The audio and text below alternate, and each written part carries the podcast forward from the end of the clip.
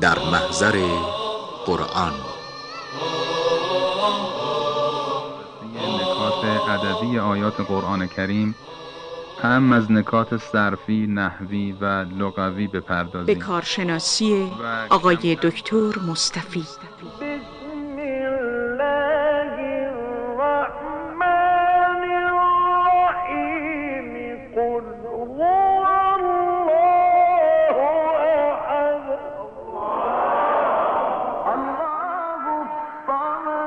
لم يلد ولم يولد ولم يكن له كفوا أحد. بسم الله الرحمن الرحیم. با سلام خدمت شما عزیزان و گرامیان، برنامه دیگری از سری برنامه‌های در محضر قرآن رو در خدمتتون آغاز میکنم. در این برنامه میپردازیم به بیان و توضیح کلمات و عبارات سوره مبارکه تور. الله اکبر.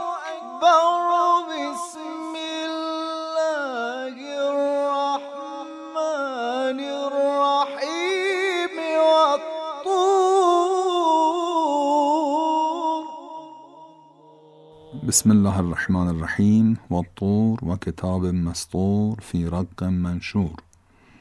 خب کلمه طور در زبان عربی به معنای کوه هست.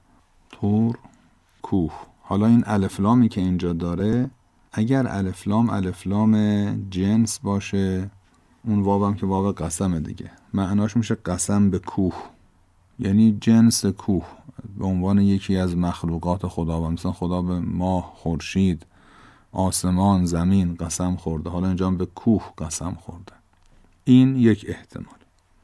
یه احتمال هم این که این الفلام الفلام جنس نباشه، الفلام عهد باشه. الفلام عهد همون است که بیشتر عربی آموزان، یعنی اونا که عربی یاد گرفتند، اونو با الفلام تعریف میشناسن، ولی اصطلاح دقیق ترش الفلام عهد هست.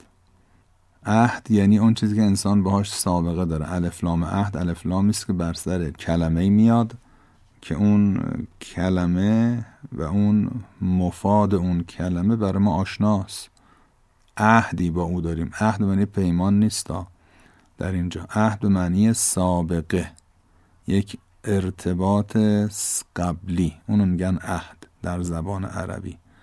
مثلا ما میگیم که ولا جعله الله آخر العهد من زیارتکم، یعنی این بار رو آخرین بار از زیارت شما قرار نده خداوند برای ما. خب الفلام عهد یعنی همون الفلامی که میاد بر سر کلمه که ما یه شناخت قبلی ازش داریم، یه سابقه ذهنی مثلا یا ذکری ازش داریم. حالا اگه این الفلام الفلام عهد باشه، همون که عرض کردم بهش میگن الفلام تعریف، اون وقت این طور علالقاعده اشاره است به اون کوهی که حضرت موسی علیه السلام در اونجا رفتند و پیامبر شدند و خدا با ایشون سخن گفت. خب وقت روی این حساب بعد اینطوری ترجمه کنیم: قسم به آن کوه، به آن کوه، اونی که میشناسیم و باهاش به اصطلاح آشنا هستیم، قبلا مثلا تو قرآن ازش سخن به میان آمده. بسم الله الرحمن الرحیم والطور وكتاب مسطور في رق منشور والبيت المعمور. خیلی خوب. آیه بعدی و کتاب مسطور، دوباره قسم به کتابی مسطور. مسطور یعنی نوشته شده. السطر الخط و الکتابه. سطر یعنی نوشت، مسطور یعنی نوشته شده، کتابی نوشته شده، قسم به کتابی نوشته شده. اینجا این نکره است، نمیدونیم این کتاب چیه که نوشته شده. بعد میفرماید فی رق منشور. رق یعنی پوست، پوست نازکی که در اون چیزی می نویسن، اونو میگن رق. جلدون رقیقون یکتب و فیه. منشور یعنی باز شده. در نظر بگیرید مثلا یک چیزی رو، کاغذی رو مثلا فرض کنید شما لوله بکنید، این وقتی لولهش کردین میگن طی. طوا یعنی لوله کرد، پیچید. طوا یطوی. یوم نطوی السماء کطی السجد للکتب. روزی که آسمان همینطور لوله میکنیم، میپیچیم. اون وقت ضدش میشه نشر. وقتی این لوله رو مثلا این تومار رو شما باز میکنید اون میگن نشر. مثلا لباس رو میشورید، میپیچید و میچلونید که مثلا آبش بریزه. وقتی این لباس رو باز میکنید که بتکنید بندازین روی بند، اونو میگن نشر. نشر الثوب یعنی لباس رو، این لوله هاشو باز کرد، قشنگ پهنش کرد. اون وقت حالا در مورد کاغذ یا پوست که توش می نوشتن همینطوره، وقتی که به شکل تومار لولهش میکردن میشد طی. وقتی که این تومار رو باز میکردن میشد نشر. نشر یعنی باز کردن. رق منشور، یک پوست باز شده، یعنی از حالت تومار در آورده شده و باز شده. قسم به کتابی نوشته شده در پوستی باز شده. حالا کتاب، خود کلمه کتاب هم به معنی کتاب است، یعنی چیزی که در بر داره یک سری نوشته ها را، اونو میگیم کتاب، که حالا امروز کاملا برامون ملموس این معنا. یک چیزی که دو تا جلد داره و مشتمل بر یک سری اوراق هست و داخل این اوراق هم چیزهای نوشته شده، اونو میگیم کتاب. معنای دیگر کتاب خود نوشته هست. خود نوشته رو میگن کتاب. خود نوشته رو مثلا در سوره مبارکه بینه میفرماید که رسول من الله یتلو صحفا مطهره. رسولی از خداوند که میخواند، تلاوت میکند صحف و صحیفه ها و صفحاتی پاک مطهره. فیها کتبون قیمه. در آن، در اون صفحه ها، کتاب های قیم هست. قیم یا به معنی ارزشمند یا به معنی مستقیم و بدون کجی، بدون انحراف، یعنی هیچ خلل و انحرافی درش نیست. حالا منظورم چی بود اینو گفتم؟ خواستم بگم کلمه کتاب گاهی وقتا به خود نوشته ها اطلاق میشه، که در این سوره مبارکه بینه آیه سه ظاهرا همین جوریه. راجع به صفحه هایی صحبت میکنه خداوند که در این صفحه ها یا صحیفه ها، صحف، حالا چه ف رو اول بگیم چه ه رو، تقریبا هر دو معناش یکیه. در این صحیفه ها کتبی قیم هست، نه اینکه یه سری کتابو گذاشتن لای صفحه، مثلا صفحه رو مثلا مثلا زربرق دور کتاب پیچیدن، نه. اون کتب یعنی همون نوشته ها دیگه. کتاب در این آیه به معنی نوشته است، نه به معنی یک مجموعی از اوراق و با جلد و اینها که حاوی نوشته است. خود نوشته ها میشه کتب. حالا برگردیم به سوره مبارکه تور.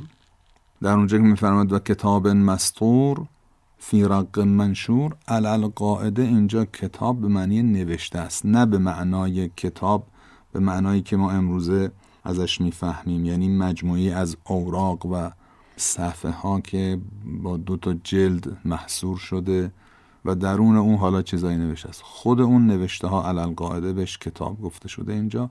لذا نوشته هایی، به خلاصه مطالب که به نوشته در اومده، کتاب مسطور. وقت اینها در یک پوست هست، فی رق منشور. این معنای لغویش. ما اینجا بیشتر به دنبال معانی لغوی هستیم تو این برنامه، میخوایم کلمات معناش روشن بشه، در مقام تفسیر نیستیم. حالا این مثلا کتاب مسطور چی هست؟ حقیقتش چیه؟ آیا لوح محفوظه که مثلا نزد خداونده؟ آیا منظور مثلا نامه اعمال، چیزهای مختلف مفسرین گفتن. آیا منظور خود قرآنه؟ حالا علای حال بعضی حتی گفتن به قرینه تور، که اینجا اگر الف لام رو الف لام عهد بگیریم یعنی آن کوه، یعنی همون کوهی که حضرت موسی در اونجا به اصطلاح با خدا سخن گفتن یا خدا با ایشون سخن گفت، اون وقت بعید نیست اینجا کتاب مسطور فی رق منشور اشاره به تورات باشه. این هم یک احتمالی است که بعضی ها گفتن و بعضی از مفسرین مثل مرحوم علامه طباطبایی هم گفتن شاید مناسب ترین وجه هم همین باشه.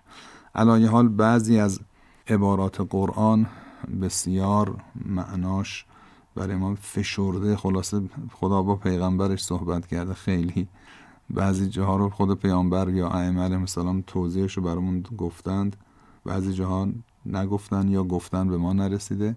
علایه حال مراد از این کتاب مستور در اینجا خیلی روشن نیست. آیه بعدی آیه چهار میفرماید و البیت المعمور، قسم به خانه معمور. و الطور و کتاب مسطور فی رق منشور و البیت المعمور. خب خانه معمور یعنی چی؟ بعضی ممکنه این تصور کنن که خانه‌ای که آباده، یعنی خراب نیست، مثلا معموره، مثلا اسم مفعول از عمره. ولی بعد عرض بکنم که معمور در زبان عربی به معنی آباد، به معنی که مثلا خونه خراب نیست، مثلا سقفش نریخته، این, این به این معنا نیست، بلکه معمور در مورد بیت که به کار میره به معنی دارای سکنه، خانه‌ای که درش رفت آمد میشه، از این حیث آباده، یعنی متروکه نیست. خلاصه معمور در مورد بیت که به کار میره خلاف متروکه است، نه به معنای این چیزی که خراب نیست. اینو دقت بفرمایید. من چون میخوام کلمات خوب معنا بشه یه خورده روش مکس میکنم، از کتاب‌های لغت نمونه و شاهد مثال براتون میارم که خوب معنای این کلمه روشن بشه. وقتی میگیم مثلا عمر المکان اهلهو، عمر المکان اهلهو یعنی چی؟ یعنی سکنوه فهو معمور. وقتی که اهل یک جایی، خانه‌ای، مکانی در اونجا ساکن بشن، اونو میگن معمور. مثلا عمر الله منزل فلان یعنی جعله آهلا، یک کاری کرد که خلاصه این خانه داره اهل باشه، یعنی ساکنینی داشته باشه، نه اینکه متروکه باشد. توجه فرمودید. جای آباد و بدون خرابی رو میگن عامر، نمیگن معمور. مثلا مکان عامر ذو عماره، عمرت الخراب فهو عامر. این مال لسان العربه. پس دقت بفرمایید، معمور به معنی دارای سکنه است، خلاصه متروکه نیست. خداوند به خانه‌ای داره قسم میخوره که متروکه نیست، اونجا رفت آمد میشه، یا ساکنینی داره یا به هر حال کسانی اونجا رفت آمد میکنن. والبیت المعمور والسقف المرفوع والبحر المسجور. و در روایات هم آمده که بیت معمور خانه است در آسمان روبروی کعبه که ملائکه اون رو زیارت میکنن. حالا تو تفسیر المیزان دوستان میتونن مراجعه کنن. عرض کردم ما خیلی بنا به تفسیر نداریم اینجا تو این برنامه. همونطور کسانی که سالهاست این برنامه ما رو دنبال میکنن میدانن ما در این برنامه بیشتر به معنی کلمات و عبارات و ترکیب ها میپردازیم، در مقام تفسیر نیستیم. پس ول بیت المعمور رو در یک کلام میگیم قسم به خانه‌ای که متروکه نیست. حالا این کجاست؟ خود کعبه است؟ همون خانه بیت المعمور است که در آسمان قرار داره یا چی؟ باز جزئیات فعلا برای ما روشن نیست. و سقف المرفوع، قسم به سقف مرفوع، سقف برافراشته شده. مرفوع اسم مفعول، رفع یعنی بالا برد، بلند کرد، مرفوع یعنی بالا برده شده، اسم مفعول، برافراشته شده، که بعضی گفتند علالقاده منظور آسمان هست، قسم به آسمان. والبحر المسجور، قسم به دریای مسجور. مسجور به معنای پر و لبریز از آب هست. مثلا بگه متلاطم، مثلا سجرن نهر ملأهو، نهر رو پر از آب کرد، یا مثلا آب انداخت و نهر پر از آب شد. ولی یک معنای دیگر هم بعضیا گفتن و اون هم مسجور به معنای پر از آتش هست. علتش هم اینه که این کلمه سجره برای تنور هم به کار میره. مثلا میگیم سجرت و تنور، یعنی اون تنور رو پر از آتش کردم. خب پری طبیعتا تنور پری از آتش باید باشه دیگه، پر از آب که نیست. باز این پر بودن درش لحاظه، اما در اونجا نیست، در مورد آتشه.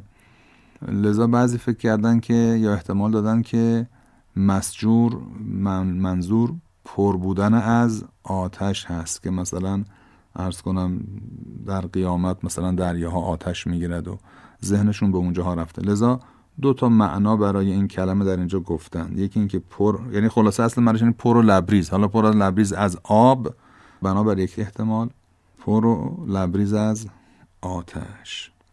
بسم الله الرحمن الرحیم. والطور وكتاب مسطور في رق منشور والبيت المعمور والسقف المرفوع والبحر المسجور